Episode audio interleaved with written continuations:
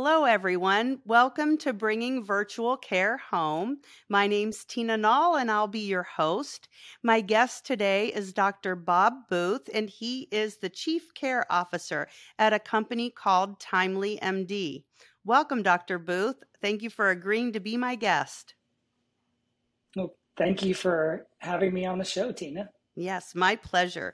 Well, so today we we'll, we will be talking about helping students thrive through virtual care. And um, at this time, Dr. Booth, can you give a little bit of your background and how you landed in your position at Timely MD for the audience?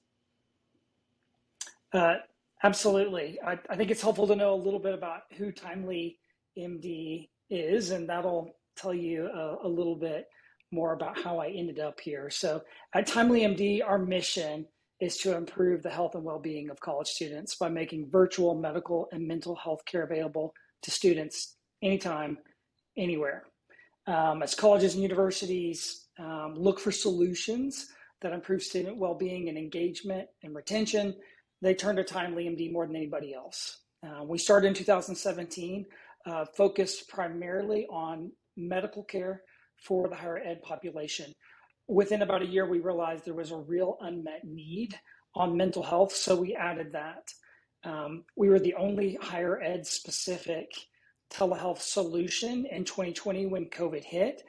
And while we were already growing really fast, you can imagine that was an incredible accelerant. Mm-hmm. Uh, many of our partners um, breathed a breath of relief uh, that there was a telehealth solution that could provide 24/7 medical and mental health services in just a few, you know, just a few days. Mm-hmm. Um, it was comforting to students. It was comforting to parents. Uh, it was the perfect solution at the perfect time. Um, campus leaders and students have found high value in this um, of having a virtual extension of their on-campus resources.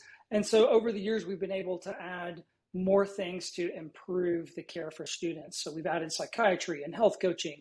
We have uh, faculty and staff support services. We've got um, digital uh, care journeys and meditations and uh, opportunities for students to connect through a peer community. So um, this is a little bit of our uh, beginning back in 2017 and, and how we've kind of come through the pandemic. Um, I entered uh, about a year ago, and my official title is the Chief Care Officer. So, as you might imagine, uh, being a physician by background, um, this is very synonymous with what a chief medical officer would do.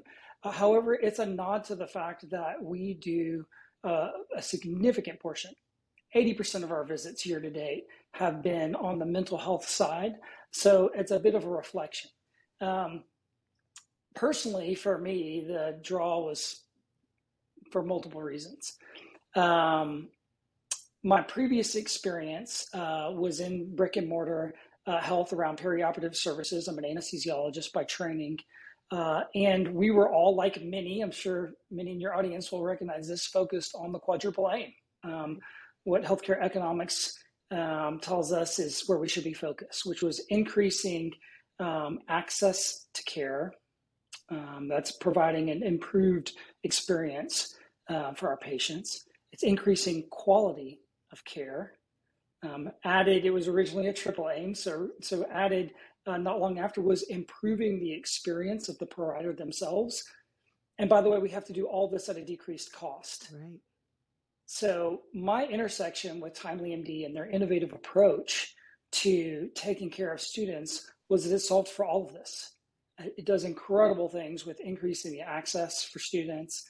Uh, we're doing amazing things with the quality of care that students can get providers love coming to work um, for us because uh, we're a very mission driven company where we're very focused on students and we have that ability to have a legacy impact on students. Uh, and because we're leveraging innovation to do this, it's zero cost to the students uh, and it's done at a very fiscally responsible, low cost way um, for our partners. So uh, those are those are things that drew me to it um, it's been uh, it's been an incredible experience to just see how many students we're able to impact. Yeah, I, I was reading on your company um, earlier this week and was amazed at um, the. I mean, it feels like you thought of everything. First of all, the holistic approach, um, everything, including um, health coaching for the transition from home to campus life, uh, to the diversity of the provider staff, so that no one is left out. And if somebody needs to talk to someone who has who is of the same ilk or or or race, eh, you've got all of that covered. So I was curious um, on in the on the campuses where you bring this service, do you in essence replace their campus health? Um, provisions and and provide the full solution or are you an addition to that um, normal infrastructure for campus health That, that's a great question to ask. We actually are a virtual extension of the on campus resources hmm that already exist. And, and that speaks to the fact that we're solving for the fact that the on campus resources are often overwhelmed. hmm Um, if, if mental health was a grass fire before COVID, COVID was the gasoline. right And so, in many ways, um, we're entering into uh, a time where on campus resources needed help. Uh, they needed that. Uh, they needed that partner. Um, one thing in particular is that over 40% of our visits take place after hours. yes It, it's nearly impossible with staffing shortages out there for um, campuses to meet the needs of students during operating hours because the needs far outpace Mhm. uh, the capabilities. But then the fact that it's 24 7, our students need help 24 7. If you are going through a mental health crisis at 2 a.m., you can't wait till 8 a.m. right You need help immediately. Um, so that's a that's a big piece for us. We augment the existing services that are already there. Now, as you might imagine, depending on the school, we work with um, elite schools. We have uh, half of the top 25 U.S. News and World Report schools, and we have rural community colleges and everything in between. So those on-campus resources are going to differ hmm um, based upon um, the makeup of the school, but we're here to partner with them and augment the services that they're providing to students. Wow. Um, I'm also jealous of your demographic because your demographic, I think it's referred to on your website as digital natives, which was a new term for me, but so highly descriptive of that demographic. So, um, you know that differs greatly when when we're providing remote patient monitoring to seniors with very little technology literacy um, and the intimidation fact- factor that comes along with it um, I did also read that besides the on demand, which is a, a tremendous value, you also have the ability for your students to schedule appointments um, that occur virtually too. So, all bases covered. That is absolutely phenomenal. Wonderful to hear.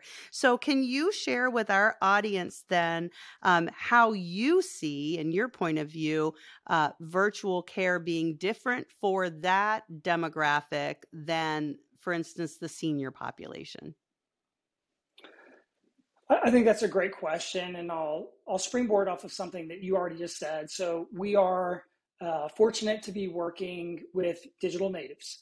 Um, of course, that's that's not the only thing we love about that. We also love the fact that we can be impacting um, students at a really formative time in their life, and we know that the care that we give has a legacy impact um, for students beyond. It helps them accomplish their goals. We know who students that accomplish their goals and proceed to that two-year and four-year degree and through graduate school and professional training. They, they, they do better financially Mhm. uh, in society and they, they have a bigger impact within our, our economy. Um, you mentioned there being a little bit of a challenge at times around the technological adoption. Uh, and I think that's certainly something for us to keep in mind. I don't think that makes it impossible. It just means you need a little bit more time. And, and if you think about that, just look at Facebook, right? Where did Facebook start? Facebook started on college campuses. Uh, now, I would challenge you to find uh, a grandmother out there. My my my grandmother's on uh, Instagram, right? My 90 um, year old neighbor uh, is way more active on social media um, than anybody else that Mm. in my household, and I have teenagers in my household, um, because it's about connectivity. And connectivity doesn't have an age range. Right. Uh, we all want to be connected. Um, we all want to be part of a community, and part of that that that communal aspect that takes place is finding help, receiving help, but also giving help uh, to other people. So, while I think there may be some challenges around the speed to adoption, I think there's way more alike than there is different between what we need to do. Um, students want great, timely access to care. So do seniors. Mm-hmm. They don't want to wait either, right? Students expect incredible quality. So students are comparing their interaction on our app not with other telehealth experiences, but with other um, digital experiences they have, mm-hmm. right? And so they want quality as well too. And everybody loves value. I, I don't I don't care where you fit in the life continuum. Uh, we all want that value. So I think there's probably more uh, alike than there is different. Um, we just have to be mindful about uh, reducing every single barrier that possibly exists, and that that speed to technological savviness uh, may be a little bit slower, but by all means, it is definitely achievable when the value's there, mm-hmm. and I mm-hmm. think the value's immense. Yeah, yeah, I I agree with that. Um, where uh, we develop our hardware for use, and and we started that design primarily for seniors. We love to say that we've made it elegantly simple um, because the more simple it is, the more uh, chance for success uh, in those populations that haven't had a lot of experience uh, with uh, technology. I guess I have been in the remote patient monitoring world long enough to watch seniors really fumble with apps on phones versus a dedicated device. But I think that even that is changing because when you look at the statistics of people who have smartphone devices now across the age range, it's everyone. Um, so, you know, as long as someone does take the time with all of these uh, different ages to uh, teach them what they need to know. It, again, to your point, if there's a value to be had, then they'll embrace it. So everybody wants simple and they want integrated. Right. Uh, and those were two key drivers um, when we were looking about what our experience looked like. So a- again, when you have someone who uh, needs care uh, at two in the morning, um, whether that's a, a mental health crisis or a medical need, and they're trying to think, how am I going to get to an urgent care? How am I going to get to an ER? Uh, the sign on's got to be simple and it has to be integrated. And so we use the single sign on mechanism that many students use for the university. So they just log in just like they do for all of their learning management systems. We're integrated with Canvas, we're integrated with Blackboard. So, so we are um, immersed in their experience. And so as soon as they log on, then everything that we offer is all in one app. Oftentimes for them, uh, it is on their phone. They can also do it on the desktop or any tech-enabled tablet as well too. Um, but they don't have to go hopping around uh, between different apps and over to different services. Um, it's all right in front of them. They just tell us what we need. And for a mental health crisis, our average time to connect a student to a mental health provider is four minutes. Wow. Um, for medical, our average time is less than 10 minutes. So I've been paying attention over the last couple of months. If I decided I wanted to go to the ER and I needed an Uber, I'm waiting 15 minutes just for my Uber to show up. Right. So we have met and connected with the student and taken care of them in the time that it takes them to get a ride to show up and pick them up uh, to go to urgent care. So simplicity, seamless integration, everybody wants that. And to the degree that we can create that, um, it will really lower the barrier so they get straight to the care. We can get past the technology and get to the care. Those are amazing statistics. Um, when you think about uh, the mental health uh, crisis in our country today and that demographic and the uh, the statistics around suicide, et cetera. Boy, I just feel so much uh, better knowing that your company is out there and doing it this way. And you didn't uh, mention the downstream effect of the um, expensive medical bills when the Uber option to go to the ER or the urgent care is used as opposed to this option. So, I mean, it's a win win all the way around. Well, and, and I completely agree with you there. We serve 1.5 million students across 230 campuses. A third of them, over 500,000, are at a community college setting. And, and we oftentimes think about the uh, challenges in higher education. Mm-hmm. Um, layer into that that you have a lot of people who are um, trying to manage childcare, uh, are trying to do this while also uh, having multiple jobs, um, maybe supporting um, uh, older and younger people uh, in their household. And so when we think about all of the threats to a student's success, we have to remember that there are some students out there who are a flat tire away from being able to complete their um, their educational goals. And so we we focus not just on traditional medical and mental health care as well, but we also offer basic needs that can help with uh, connecting students to transportation, uh, students experiencing uh, food insecurity, um, or, or having challenges with housing. Um, we've really got to go and find where the student is, what their needs are. And I'll say the same thing for the senior. We have to think about their experience and create technology that helps them solve what they're wanting to do. Um, our populations are incredibly resilient uh, it's it's it's amazing. Um, if there's a silver lining um, to all the challenges that we've had, it's that it's revealed to us that uh, we're strong, uh, we're tough, but that doesn't mean we don't need help. Um, what it means is that a little bit of help can make a profound difference um, in someone's uh, educational goals and their generational impact on from there. Yeah, I, love that you spoke about the legacy effect for that particular demographic. It's so true. So, at this point in time, what's next for Timely MD? Well, uh, thanks for for asking that. So, um, we are in the middle of a, of a mental health crisis. Um, we just released a study um, that uh, looks at students' opinions of what they're experiencing on campus. Um, they say that um, mental health and stress is the number one reason um, why they feel pressure to abandon their goals. Uh, nine out of 10 students say there's a full blown mental health crisis, and the American Psychological Association agrees with those numbers.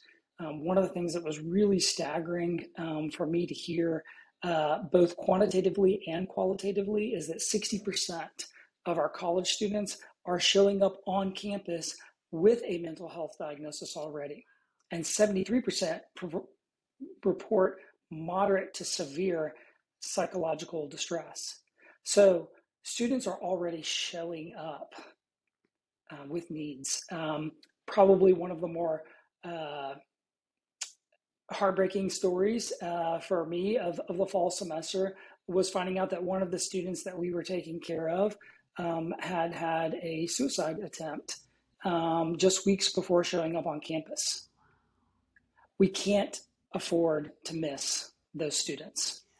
They, they, they can't have a gap. They can't show up somewhere, decide that they finally are ready to get care, which is a huge, courageous effort already to get through that inertia and to realize I, I need to talk to somebody to then find out that their wait time is four weeks. Right.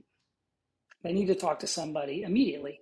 And so the study that we just recently released is really exciting because it shows that um, 75% of our students are reporting an improvement in their mental health after using timely care. Timely care is the experience that a student has with Timely MD. Mm-hmm. Um, and 100% of those students who presented with potential suicide risk um, had an improvement in, in their well-being.